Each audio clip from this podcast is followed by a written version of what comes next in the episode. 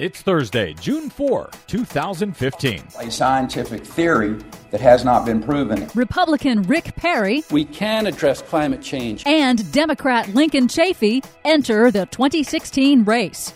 Maryland bans fracking. Texas and Oklahoma ban fracking bans. Plus, big oil CEOs call for a price on carbon. But there's a catch. Oh, there's always a catch. All of that and more straight ahead.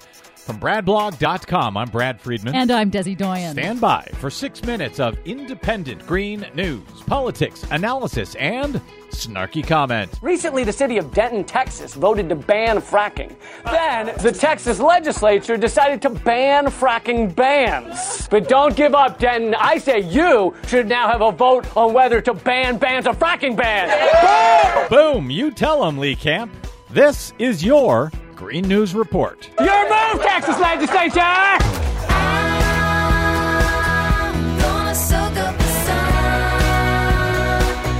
Okay, Desi Doyen, you have been doing a yeoman's job of keeping up with all of the candidates that are entering both the Republican and Democratic race and letting America know, nay, letting the world know, what their climate positions are. And there are so many of them to keep track of. And there are still more coming, so don't rest on your laurels yet. What do you have for us today? Well, first, former Texas Governor Rick Perry this week became the 10th Republican to officially declare he is running for the Republican presidential nomination in 2016. And not surprisingly, Tea Party favorite Rick Perry joins the majority of GOP presidential candidates in denying climate change is man made.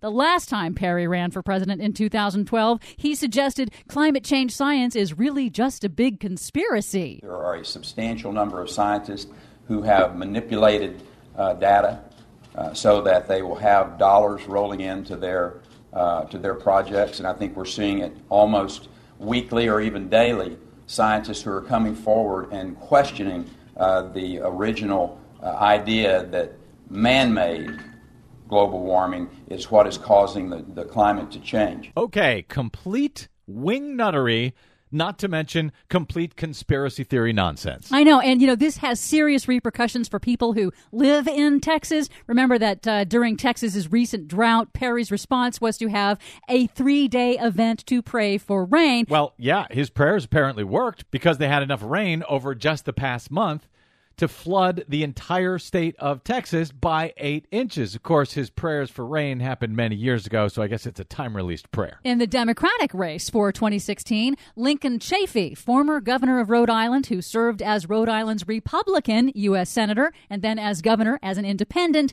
has now tossed his hat into the ring. Chafee's move away from the Republican Party actually makes sense because he accepts the science of man made climate change. Here he is in his presidential announcement on Wednesday. We can address climate change and extreme weather while protecting American jobs. I thought that was impossible. In fact, Chafee has already enacted climate policies when he was governor of Rhode Island, signing legislation to both cut emissions and boosting the resilience of Rhode Island's infrastructure for coming climate impacts. He also called out George W. Bush for himself lying about climate change.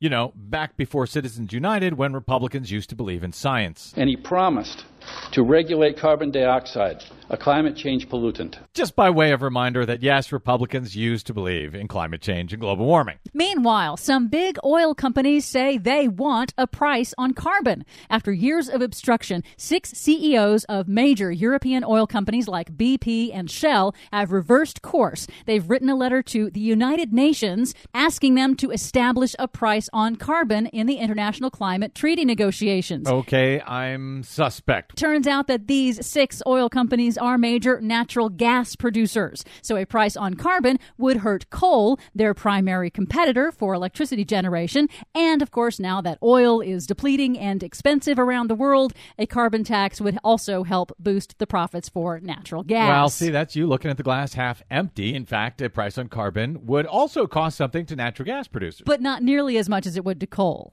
Finally, cities in Texas and Oklahoma have lost their property rights and their rights for local control. oh man, what are these big government Democrats doing now to these poor people in Texas and Oklahoma? Funny you should say that because these are actually Republicans. What? Last month, Texas Governor Greg Abbott and then last week, Oklahoma's Governor Mary Fallin, both Republicans, signed legislation in their states banning towns from banning fracking within their borders, even though new data shows that fracking causes both earthquakes and water contamination. And even though Republicans like to pretend they believe in local control and small government, and you have small towns voting to ban fracking, and then the big Republican government comes in and overrules them. But it's the opposite situation in the state of Maryland. Maryland's Republican governor, Larry Hogan, has let stand a bill to ban hydraulic fracturing. He neglected to veto a two year moratorium that was overwhelmingly passed by Maryland's state Senate in April. Hogan.